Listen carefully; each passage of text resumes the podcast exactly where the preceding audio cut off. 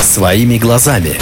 Примерно в 200 километрах от Алматы по дороге на озера Кальсай раскинулся Черынский каньон. Его называют младшим братом Гранд Каньона в Аризоне, который в 6 раз глубже и в 3 раза длиннее. Только поэтому, потому что по возрасту это совсем не так.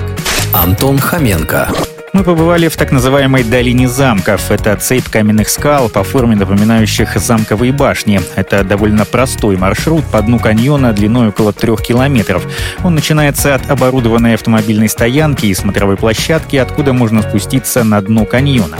Для этого есть лестница и естественные спуски, которые не рекомендуется использовать, если вы недостаточно уверенно чувствуете себя для такого рода активности.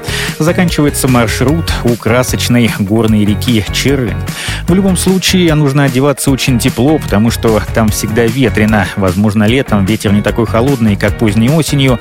На дне каньона его почти нет, только короткие порывы.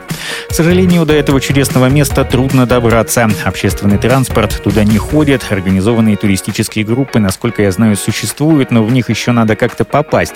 Остается только арендовать машину, ехать по навигатору, либо, если вам повезло, ехать с местными жителями, которые хорошо знают эти места.